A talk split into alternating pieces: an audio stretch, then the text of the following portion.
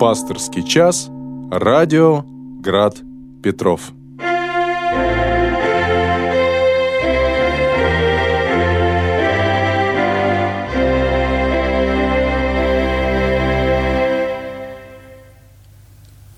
Добрый вечер, братья и сестры. Сегодня с вами в, в пасторском часе священник Георгий Пименов, клирик храма Воскресения Христова у Варшавского вокзала. Буду рад ответить на ваши вопросы, которые можно задать по телефону прямого эфира 328 29 32. Этот же телефон для вопросов в WhatsApp или же присылать э, на почту Радио Град Петров. Сегодня день памяти святого благоверного князя Александра Невского и вместе с ним святителя Митрофана Воронежского. Мы вчера служили по Лиерее этим святым. Интересно, что оба они э, приняли перед своей кончиной э, схимническое звание. Благоверный князь Александр в схиме Алексей, а святитель Митрофан – в схеме Макарий. Хотя, конечно, мы больше знаем по их главному служению, по э, служению благоверного князя и святителя. В, в, нашем, в нашем эфире появились, появляются вопросы. Э, вот хотелось бы прочесть первый из них. А, а, основное, основное свое сообщение я расскажу, когда закончатся вопросы. Э, в WhatsApp есть вопрос.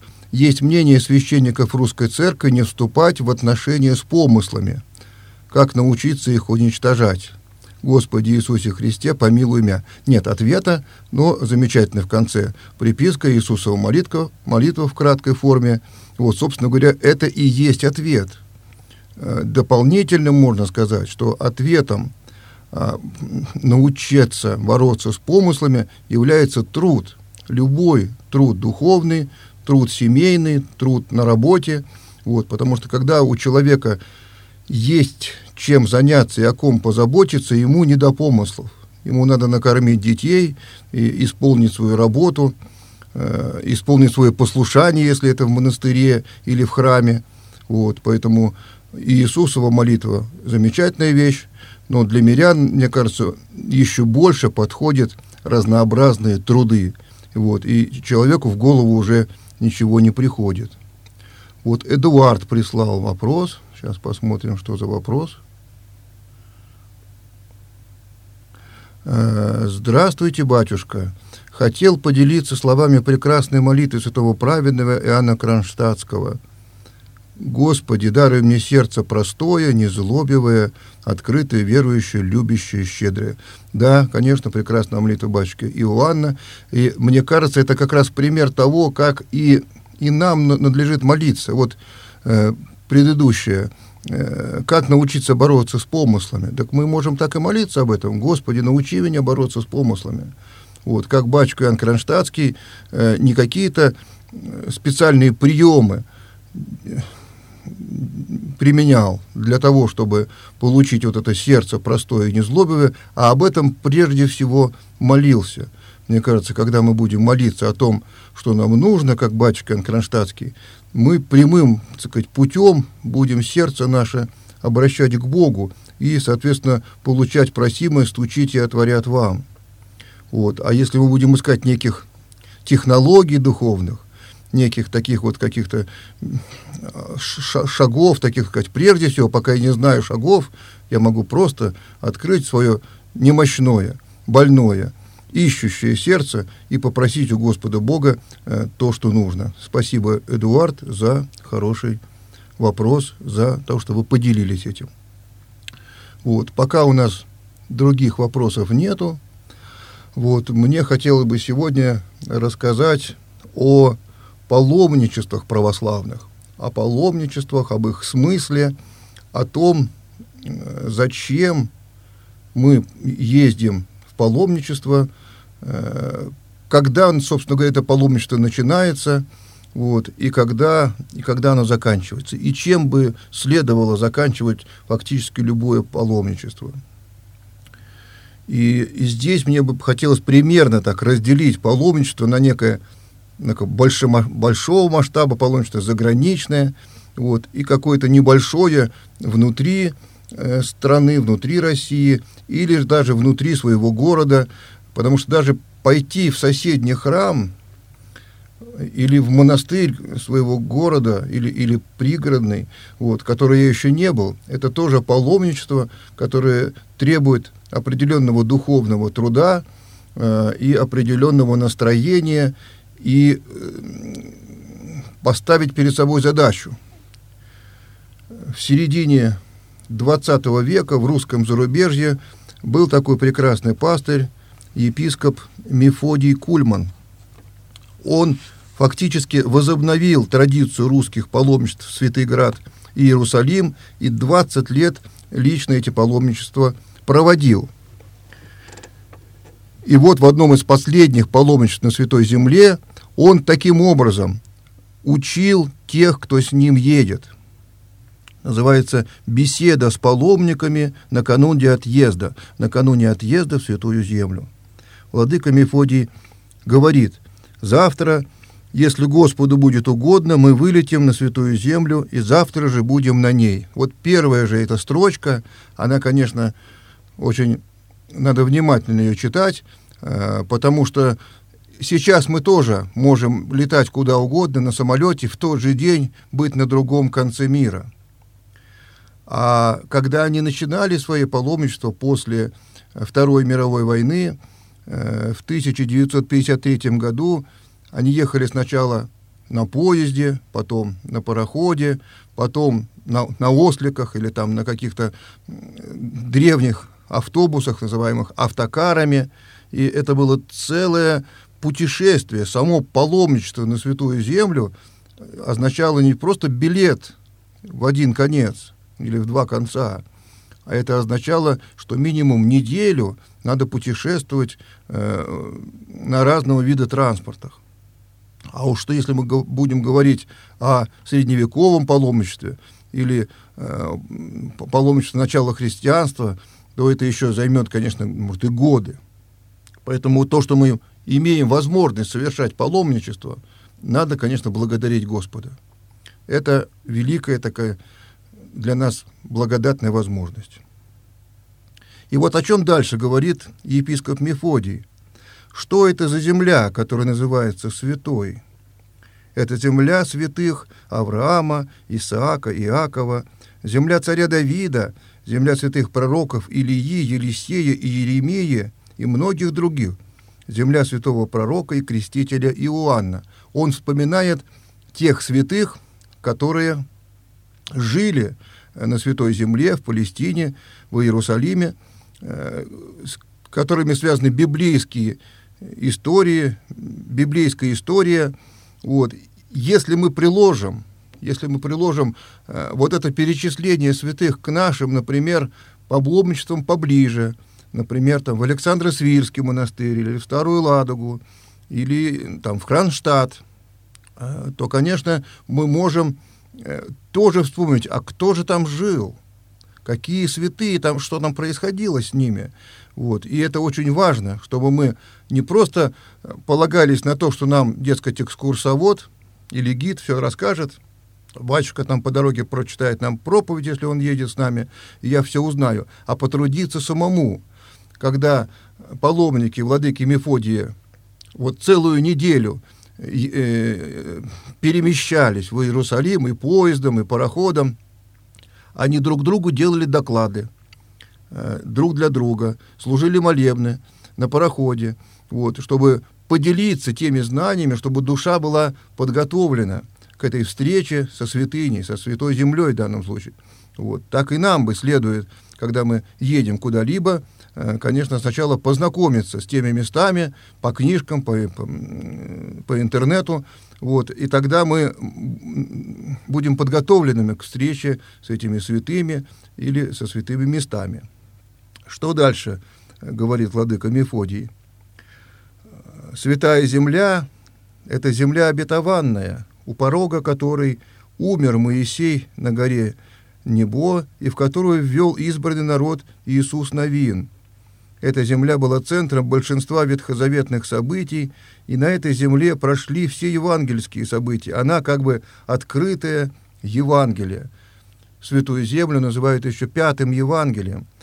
И когда практически можно с Библией в руках э, проходить по Святой Земле, вот, и владыка Мефодий, и по его благословению его духовные чада составили такой путеводитель по местам Святой Земли с указанием и даже с напечатыванием тех текстов библейских, евангельских и э, тропарей, молитв святым. Вот, и очень удобно до сих пор эти молитвословы перепечатываются паломнические по Святой Земле, и можно ими пользоваться.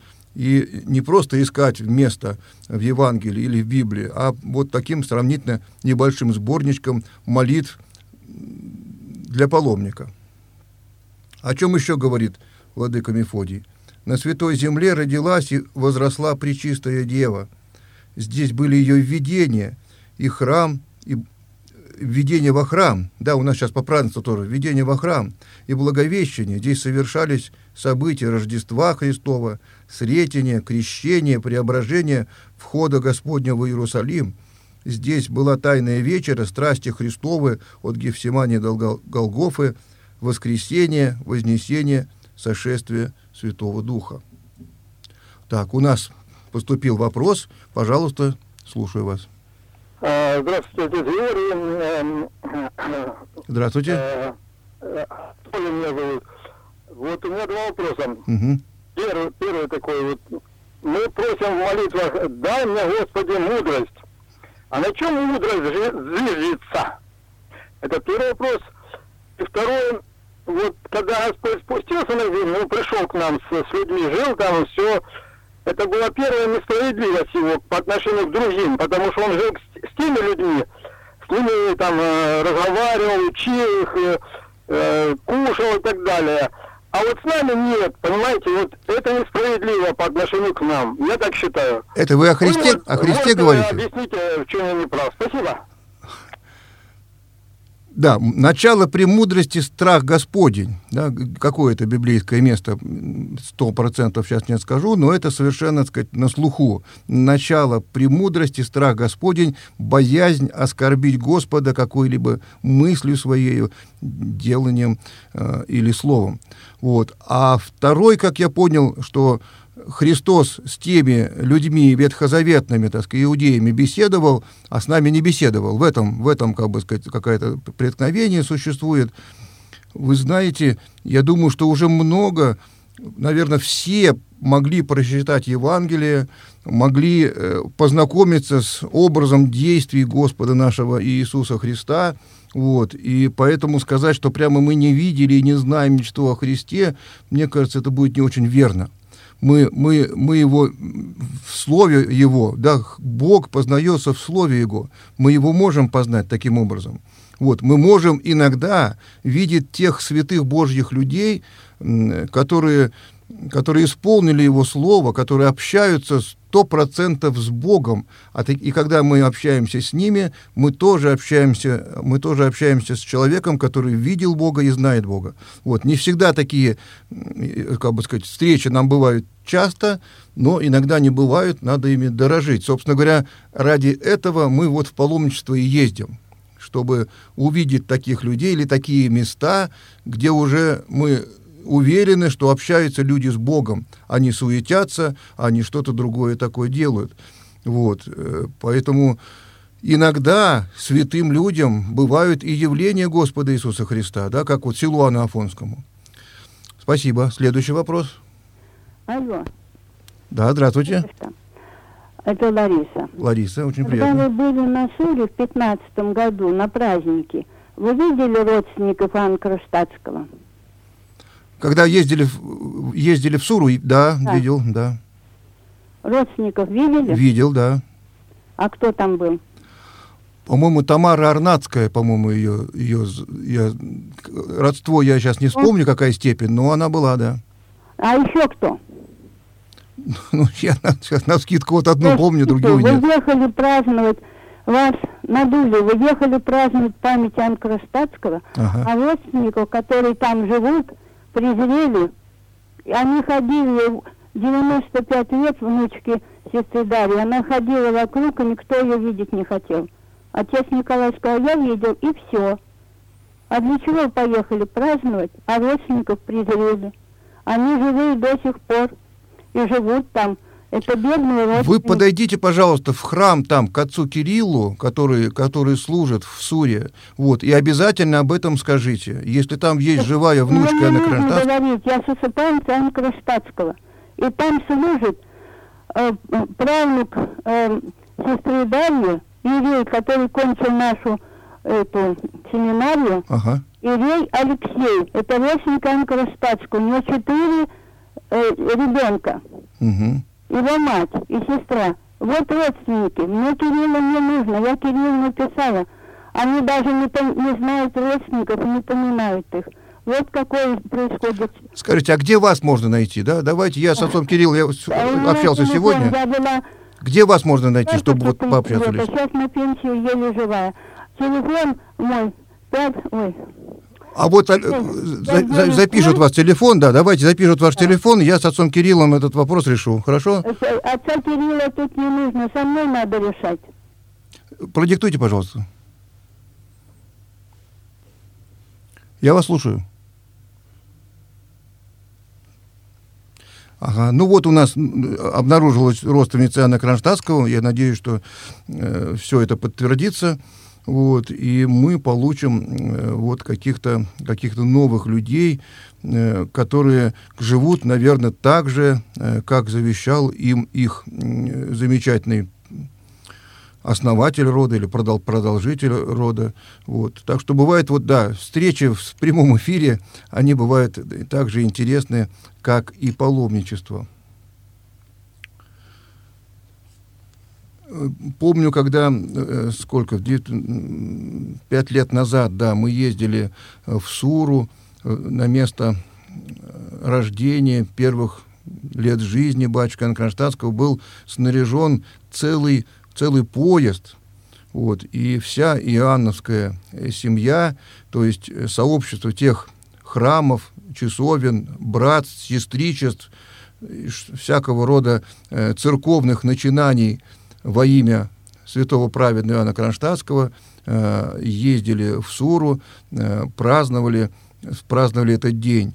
Вот, и покойный отец Николай, настоятель э, монастыря на Карповке, не монастыря, а, соответственно, храма на Карповке, вот, возглавлял это паломничество, оно было незабываемо. Вот, если бы там кого-то забыли, то вот очень хорошо, что позвонили, так вот нам открытый эфир, я думаю, мы с этим э, познакомимся поближе и поймем, э, кто, кто нам звонит, потому что, конечно, в прямом эфире э, трудно так вот всех узнать, надо встретиться, встретиться, пообщаться, э, поговорить. Вот. И, конечно, когда мы ездили на, в Святую Землю,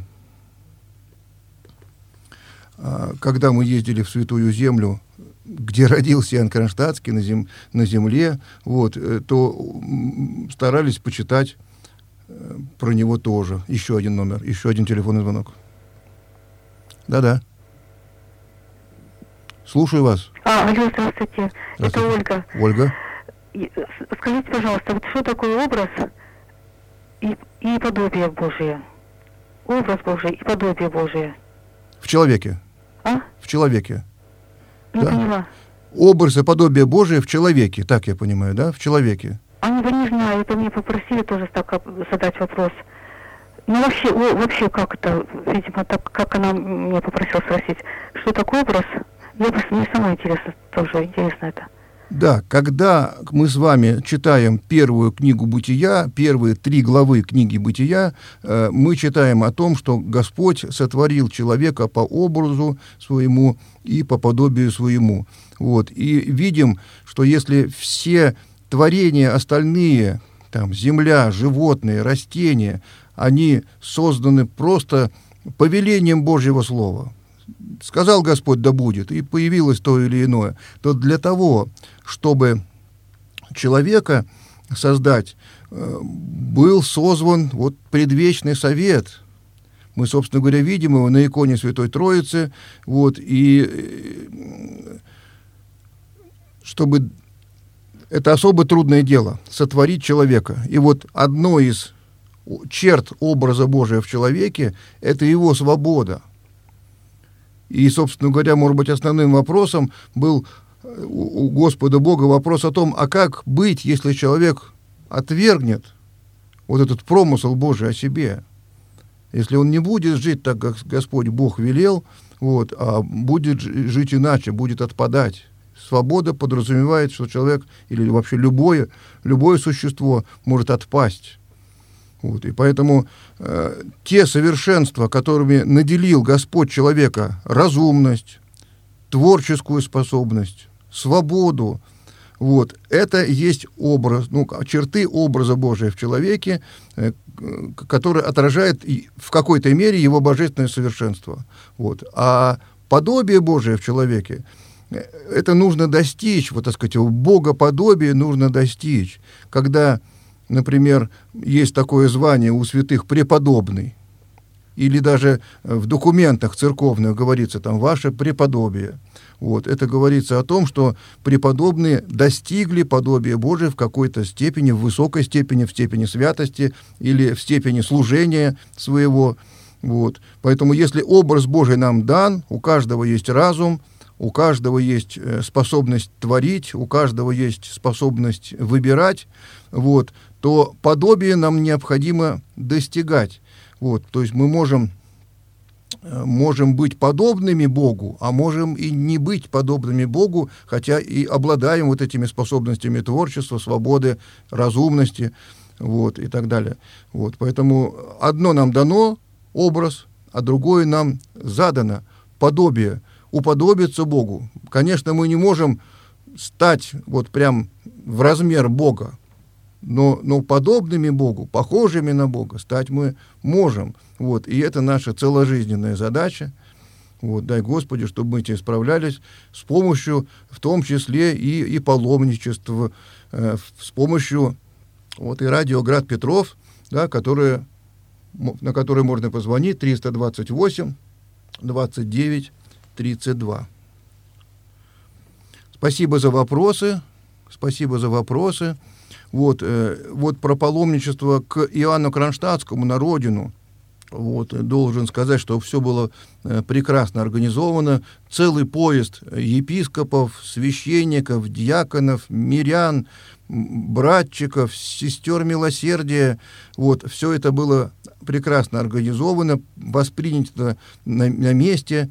Вот, и дай Боже, сказать, Царство Небесное отцу Николаю Беляеву, который все это организовал и от всей души э, любил батюшку Иоанна Кронштадтского, и э, вот даже вот эту семью, Иоанновскую семью, э, тоже, тоже создал. Поэтому сейчас все, на всей земле, все церковные организации памяти Иоанна Кронштадтского собраны вот в такую духовную семью. Называется Иоанновская семья. Все, кто носит имя, все те церковные организации, которые носят имя батюшки Иоанна Кронштадтского, являются членами этой Иоанновской семьи. Вот друг за друга молимся и за здравие. Кто-то уже отошел к Господу, и сам отец Николай, к сожалению, отошел к Господу. Но его, вот его чада духовное – вот, те люди, я, сколько я вхожу в разные храмы, там, или вот и на Град Петрове это есть, и в других церковных местах, и портреты батюшки Николая э, висят, потому что образ его э, такого благочестия, образ его подобия батюшки Иоанна Кронштадтскому, он, конечно, не забываем. Он не забываем. Если мы с вами, если мы с вами пока нет у нас вопросов, то я тогда продолжу о паломничестве на Святую Землю, как подготавливал э, владыка Мефодий Кульман паломников к этой поездке. Он, он говорил о той важности тех людей, которые жили на Святой Земле. По Святой Земле, пишет владыка, ступали причистые ноги Христовы, и здесь слышался глаз его проповеди, можно, если сказать, применить к нашим вот реалиям петербургским, э, и когда мы приезжаем в Кронштадт, здесь ступали ноги Бачкина Кронштадтского, здесь он творил свои дела милосердия, здесь он молился.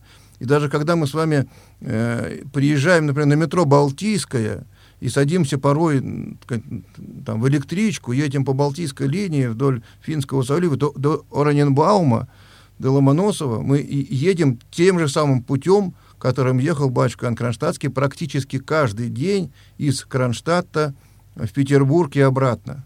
Потому что таково было его служение, такое, ближайшее служение. Вот. И, конечно, он ездил еще много куда, много куда. Владыка Мефодий вспоминает, что именно здесь, на Святой Земле, Господь Иисус Христос творил чудеса, исцеление, воскрешение мертвых, хождение по водам, укращение бури, насыщение голодных и многое другое. На Святой Земле протекала вся земная жизнь Божией Матери. Здесь был ее преславное успение.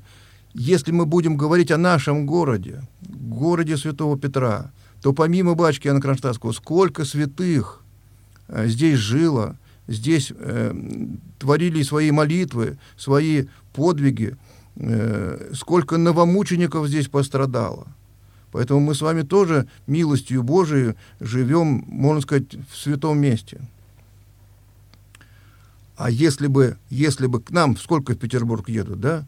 Вот, поэтому нам, конечно, необходимо э, вспомнить о, о своих святых, о своих новомучениках.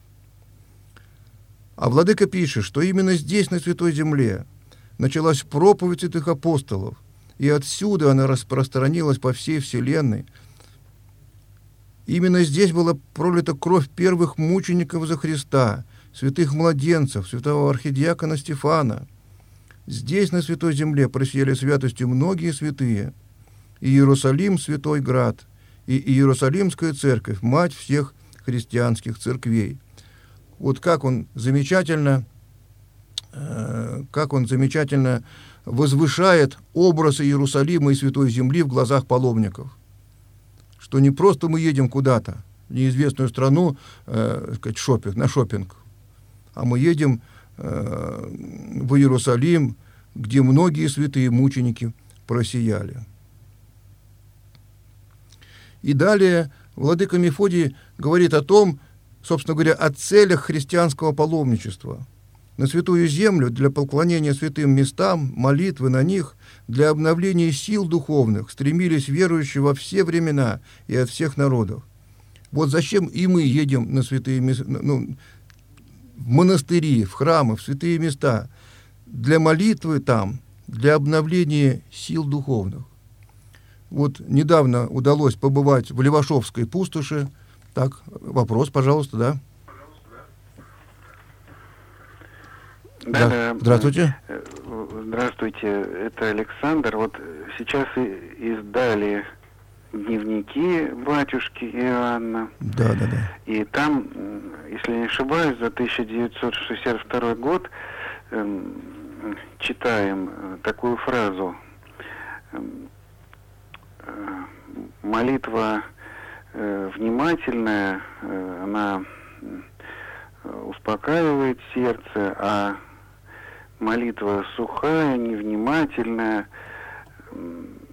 вызывает э, очерствение, э, огрубление, в общем, э, омертвение сердца плохо действует. Ну, ну так ведь если есть. кто хочет эту фразу, можно найти вот на азбука.ру, там же все дневники выложены. И вот в связи с этим ага. Э, невнимательная молитва, там батюшка тоже об этом говорил, э, тоже э, она плохо влияет на сердце, но от сердца исходят все помыслы, то есть ожесточение сердца, вот такой парадокс. И вот в связи с этим по невнимательной молитве. У меня такой вот вопрос. Вот, вот вы служите, вот когда вы читаете э, читаете молитвы, которые Свящ... священник должен читать да? ага. Э, тихо в алтаре во время литургии. Вот э, всегда вот в связи с этой фразой батюшки Иоанна всегда вот возникает такое недоумение. А как же можно вот внимательно их прочитать со вниманием, если в это время там вот э, хор возглашает там прошение Ектинии, э, ну вот обстановка, казалось бы, не способствует. То есть и в то же время вот э, наша практика ведь э, когда-то для сокращения, как, насколько я знаю, для сокращения литургии Иоанна Златоустова, чтобы сокращи, сократить чинопоследование, длительность службы, вот эти молитвы, которые священник читает тайно, они раньше читались со всеми, теперь вот э, читаются параллельно. Угу. Но, ну, конечно, никто ничего менять не будет, наверное, в богослужении, но все равно возникает э, вот такой вопрос. А, а, а вообще-то ведь, наверное, священнику-то их внимательно читать, ну, даже, я не люблю слово читать применительно к молитвам, внимательно молиться вот по этим текстам, наверное, довольно тяжело. Э, вот. Александр, спасибо. Ну вот я стараюсь, конечно, читать их, читать их внимательно, доверяя, что когда там идет шестопсалмие, что чтец свое шестопсалмие читает хорошо, и мне не надо его проверять и контролировать, мне надо хорошо прочитать священнические молитвы. Вот. Или когда хор поет, то у нас прекрасный хор, и я думаю, что они не делают ошибки, спокойно могу читать там молитвы вечерние или там какие-то другие. Вот. А в некоторых храмах э, эти тайные молитвы, которые тайные не, не, не от слова секретные, вот, а от, от, от того, что они вот возвышенные, возвышенные, тайные завершительные, можно сказать, такие молитвы, их читают вслух уже достаточно во многих храмах эти молитвы читают вслух. Это, конечно, вы верно заметили, это удлиняет богослужение на какое-то время. Вот. Но можно точно так же как бы и отвлечься, как и на, на «Господи помилуй», и на длительных молитвах. Поэтому не спасает, собственно говоря, э, включение того или иного молитвословия само по себе внимательную молитву еще не даст. Тут нужно сердце. Спасибо. Опять звонок у нас. А, здравствуйте, батюшка, это Раиса. Здравствуйте, Раиса. У меня такой вопрос. Э, вот э, когда Пресвятая Богородица девочкой маленькой ее привели в храм, она поднялась там по ступенькам, да? Угу. Ее встретил Захария. А вот у меня такой вопрос. А какой это был Захария? Это э, отец Иоанна Крестителя? Так Иоанна Крестителя еще не было, а как он, э, или он долгожитель такой был, или, Знаете, или ну, это другой Захария? Я думаю, надо, я так вот сходу вам не могу сказать, какой там из священнического колена Захария был, вот, надо посмотреть толкование, объяснение этого места, вот, э, мне больше нравится другое объяснение вот этого входа Господня в Иерусалим, который, собственно говоря, мы его, мы его не видим в Священном Писании. Вот, оно из предания нам дано. Вот, и что ангели, удивившись, видя, как святая дева вошла во святая святых. Но, может быть, это надо видеть не земной храм, а как бы храм вот этой сосредоточенной молитвы, что как маленькая девочка может молиться, как, как уже, ну, как ангел, или как, как, как святая, как взрослая. Вот. Мне лично ближе вот это объяснение, нежели что она просто вот поднялась по ступенькам там и в царские врата ввели. Вот. Ну, трудно это поверить, зная ветхозаветные, так сказать, реалии. Вот. Я думаю, что это, что это такое отображение ее внутреннего совершенства Матери Божией, маленькой тогда, вот, и ее будущего служения Христу. Спасибо. Спасибо. Вот, вот у нас всякие вот такие вот интересные вопросы. Вот, насчет э, тайных молитв, которые читаются в некоторых храмах, они читаются вслух. Вот, э, это, конечно, может быть очень хорошо, но, наверное, тоже нужно быть для этого внимательным. Нужно, нужно все-таки свою душу в молитву вкладывать, и что у меня болит, э, о том Богу и говорить. Вот, вот у нас вопрос следующий. Алло. Слушаю. Алло. Алло, добрый вечер. Добрый вечер, здравствуйте, батюшка. Спасибо вам за ответы. Вот вы так хорошо говорили о паломничестве. Я все, все время думаю, как бы мне посетить вот Новый Иерусалим под Москву, да, на Истре. Ой, очень красивое место, я там был один раз, да. Жила. Угу. Но рядом, но, к сожалению, она только в бараке жила. И вот э, новый храм воинской славы, вы туда э, делаете паломничество? Были вы там, ваше впечатление? Нет, Или... нет, я не был, у меня другие ездили, я не Второй был. Второй вопрос, не был. знаете какой? Вот вы говорите, святые места, это, э, земля обетованная, а сейчас вот там такая война идет, евреи, в общем-то, не приняли Христа, и они живут еще по Ветхому Завету, как вы считаете, зуб за зуб, вот многих убивают, мстят, как вы считаете, это правильно, нет? Спасибо. Да, ну такой вопрос какого-то как касательно политической ситуации, не могу я сказать, кто, кто, там, кто там прав, кто виноват в нынешней, так сказать, израильско- израильско-палестинском этом жестоком конфликте. Вот. Тут, тут мне сложно это сказать, да. Вот. А, и, и, и точно так же, понимаете, израильский народ – это народ э, Библии, это народ Ветхого Завета, это народ, который сохранил этот Ветхий Завет и дал основу для, э, в общем, новозаветной церкви, и от, от их кровей и Матерь Божия, и сам Христос, и апостолы – вот. И многие считают, что Господь хранит этот народ и доселе, и перед вторым пришествием будет обращение э, иудеев ко Христу. Вот. Поэтому как там, как там у них в сердце устроено все, я не могу сказать. Вот. Э, когда мы были на Святой Земле, иудеи, ну, как, вот, как страна принимающая, да, принимала нас очень хорошо, там и, и отели, и все это самое, вот, не принуждала нас никаким, никаким своим э, обычаем, там все, даже когда я там заблудился, там, вот, и оказался у стены плача, и в ну, священническом одеянии с крестом, вот, никто меня там не оплевал, ничего, вот, поэтому следующий вопрос, пожалуйста. А, здравствуйте, батюшка. Вот Добрый вечер. Евангелие от Луки, 17 глава, Значит, э, ну это вот примерно вот в конце почти. Вспоминайте жену Лотову, кто станет сберегать душу свою, тот погубит ее, а кто погубит ее, тот оживит ее. Вот это вот растолкуйте.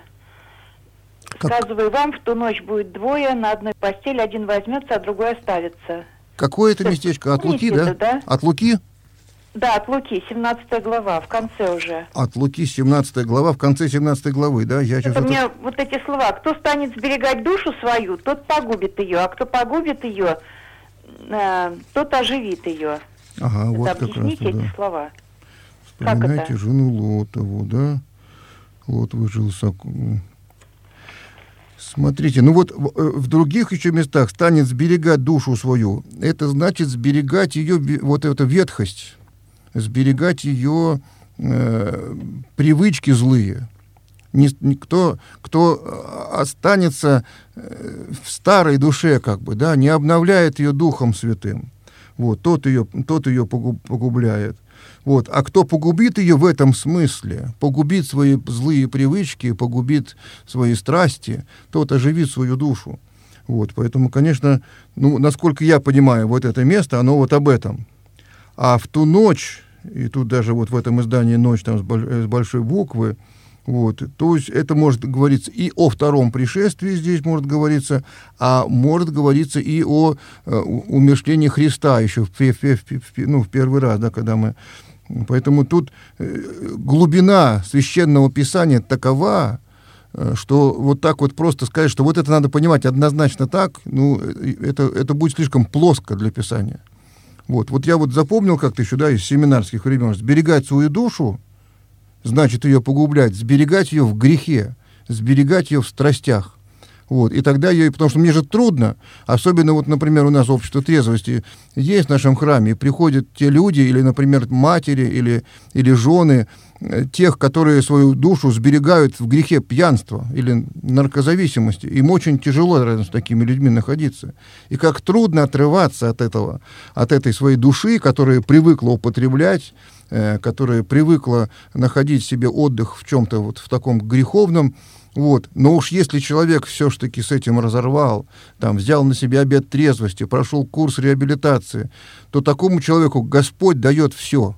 И новую душу, бывает и новых детей, и новую работу. Ну вот это происходит. Вот, поэтому дай Боже, чтобы мы с вами не, оставали, не оставались вот в этом в старом, в старом греховном одеянии души своей, в старой душе, если можно выразиться, да, как у Писания. Так, спасибо за вопросы. Спасибо за вопросы. Вот, я тогда прошел бы дальше по паломничеству на Святую Землю, которое, на мой взгляд, это как раз есть образец того, как бы нам свои паломничества проходить даже вот здесь, в Петербурге.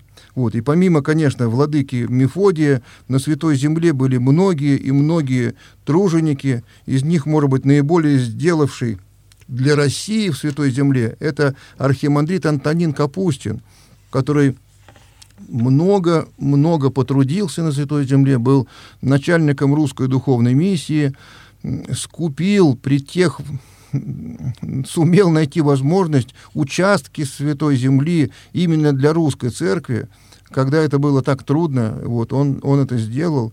И фактически то, что мы сейчас можем приезжать на Святую Землю и останавливаться в русских монастырях, это заслуга отца Антонина Капустина. Вот. И вот как он описывает свое первое путешествие, первые свои впечатления о Святой Земле. Вид глубоко печальный. На всем огромном пространстве не видно было ни одного дерева. Голые серые горы. Но меня преследовала трогательная мысль, что на этой дороге, а иной нет, некогда, в самый светлый день воскресения шел прославленный паки бытием Спаситель мысль о присутствии его когда-то здесь заменяла мне собою настоящее отсутствие жизни в этой глухой и мертвой пустыне. Вот. Это, это отец Антонин, так сказать, в середине XIX века впервые приближается к Иерусалиму.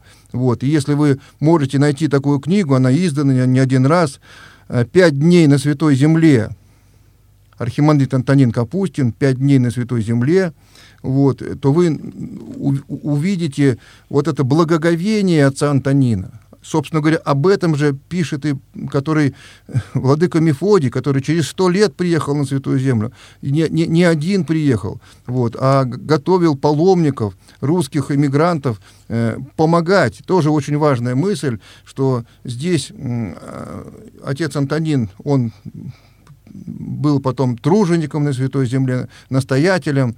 Э, владыка Мефодий тоже был не гостем.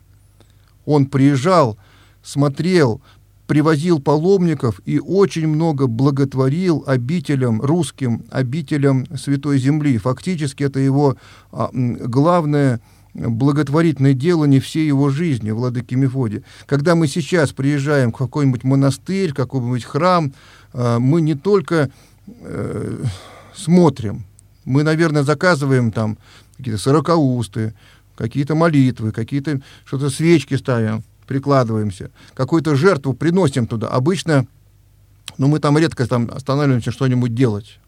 Вот. А когда человек потрудится на святом месте, в монастыре, в храме, ну, хоть, как Серафим Саровский говорил, хоть какую-то пылинку сдвинет в храме, это уже будет не забыто. Вот, поэтому, если есть возможность, когда мы приезжаем, вот сейчас, например, зима, паломнические поездки так с большим трудом можно осуществлять, вот, но можно попросить найти полчаса, там, дайте мне э, лопату там для снега, я что-нибудь очищу, там что-то сделаю, вот, и вы поверьте, что ощущение, ваша, ваша радость а, от пребывания на святой, святой земле, там, например, там, какого-нибудь монастыря э, э, российского, она только будет глубже, больше и полнее. Вот, владыка Мефодий, вот опять вспоминает множество святых, которые подвязались на Святой Земле. Я уж тут их под, не буду перечислять, потому что это, это особенность Святой Земли, что там очень много святых. Вот. И вот он вспоминает историю э, русских паломничеств на Святую Землю. Издавна стремились на Святую Землю и русские люди. Из жития преподобного Феодосия Печерского известно, как он в свои юные годы, еще в первой половине XI века собирался уйти из материнского дома с паломниками, направлявшимся в Иерусалим. То есть история э, русского паломничества, она очень давнишняя. В начале XII века в Иерусалим ходил из России игумен Даниил. В свой далекий путь игумен Даниил отправился около 1113 года – и он оставил подробное описание своего пребывания на Святой Земле. Это описание во многих из списков расходилось по всей России и сохранилось до наших дней. Он пробыл в Святой Земле 16 месяцев. Молился о земле русской, о русских князьях, о иерархах, о своих детях духовных и за всех христиан. Он нашел себе вожатая или провожатого – Э, старца мудрого и весьма книжного, который показал ему все святые места в Иерусалиме и во всей Палестине. Конечно, очень важно, чтобы в Святой Земле или в том месте, куда мы с вами поедем, э, был человек или какая-то паломническая служба, которая знает свое дело, знает историю этой обители, этого святого места, а не просто там из интернета что-то что описывает. И вот как уже игумен Даниил описывает свое, свое путешествие. «Благодатью Божию достиг я святых мест с миром и своими очами видел святые места, обходил всю обетованную землю, по которой походил ногами своими Христос Бог наш, и где совершил Он многие чудеса. Все то видел я своими грешными очами, и все показал мне Господь в продолжении многих дней, что желал я видеть. Вот это вот личное присутствие в святых местах, конечно, дает такой духовный подъем. Ты возвращаешься уже каким-то другим человеком, непрестанно вспоминаешь о том, что ты видел, что с тобой случалось,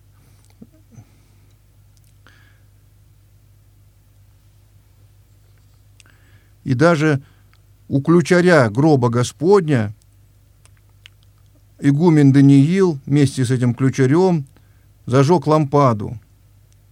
Он с великой радостью купил большую стеклянную лампаду, налил в нее чистого деревянного масла и уже вечером принес к гробу Господню, где застал одного только ключаря. Он отпер мне дверь, велел разуться и Басов ввел меня к гробу Господню. Здесь велел мне поставить лампаду моими грешными руками в ногах за всех князей русских, за всю землю русскую, за всех христиан русской земли. Вот. И вот это тоже вот удивительное напоминание, что не только за свой монастырь, за своих духовных чад, за своих там родителей поставил игумен Даниил эту лампаду, а за всю русскую землю, за всех, кто на ней. Затем владыка Мефодий вспоминает в XII век Иерусалим княжну Полоцкую Ефросинию, когда в Иерусалиме уже был русский монастырь. Вот в XII веке по житию э, преподобной Ефросинии Полоцкой уже был русский монастырь. Она скончалась в Святой Земле, была погребена там, у монастыря Феодосия Великого, недалеко от Вифлеема. Потом же ее мощи были перенесены в Россию – но память о месте ее погребения хранится до сих пор. И в этом монастыре, как раз Феодосия Великого, мы тоже побывали, вот, и место, икону на месте ее, ее когда-то ее могилы видели.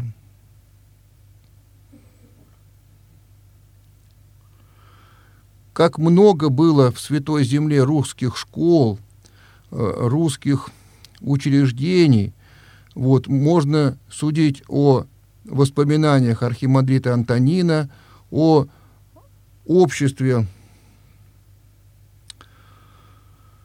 паломническом, как, православном палестинском обществе, которое возглавлялось великим князем, князем Сергием Александровичем, а, а после него великой княгиней Елизаветой Федоровной. Э, сейчас, конечно, от этого остались кое-какие издания только –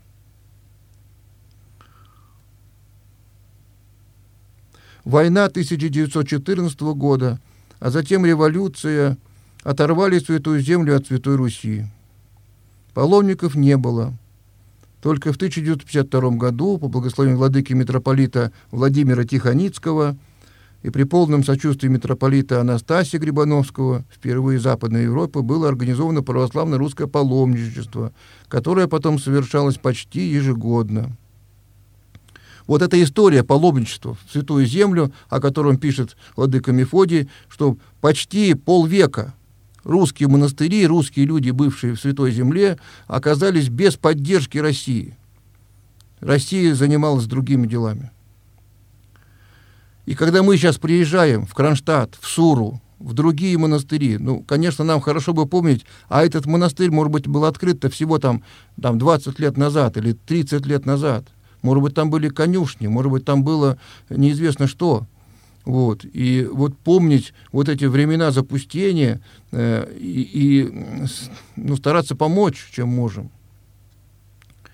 Но одновременно с этим владыка Мефодий говорит о том, о том сказать, человеческом факторе, да, который действует, действует и сейчас, и никуда это, не надо этому удивляться. Вот он пишет, что можно теперь встретить на Святой Земле. Как и тогда во времена земной жизни Христа Спасителя, когда Господь там жил, ходил, учил, творил чудеса, повседневная жизнь людей шла обычным порядком. Продавали, покупали, грешили, Господа Иисуса Христа не узнавали, не признавали. Так и теперь и в Иерусалиме, и по всей Святой Земле живут люди своей жизнью, продают, покупают, грешат, о Господе забывают – пусть это никого из вас не удивит. Вот, и когда мы сейчас приезжаем в какие-нибудь монастыри, особенно какие-нибудь провинциальные, то порой видишь, что именно существование этого монастыря дает жизнь, дает возможность и всему вот посаду, всему городку, окружающим жителям и чем-то жить с, с паломников – вот, и поэтому, мне кажется, тут бы хорошо нам э, понимать вот эту, вот эту бук, буквально градообразующую функцию современных храмов монастырей в глубинке.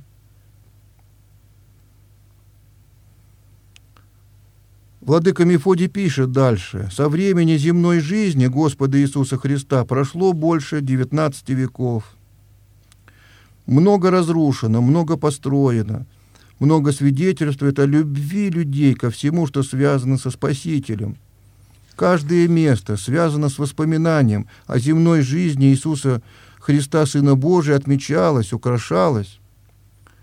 Эти украшения часто грубые, безвкусные, но все они говорят об одном.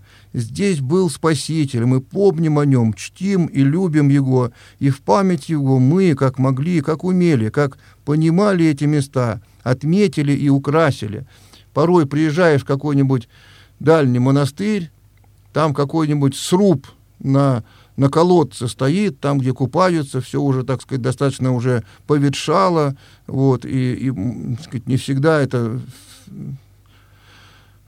в евроремонте находится. Будем это понимать, будем это понимать, вот, и стараться помочь, а не осуждать.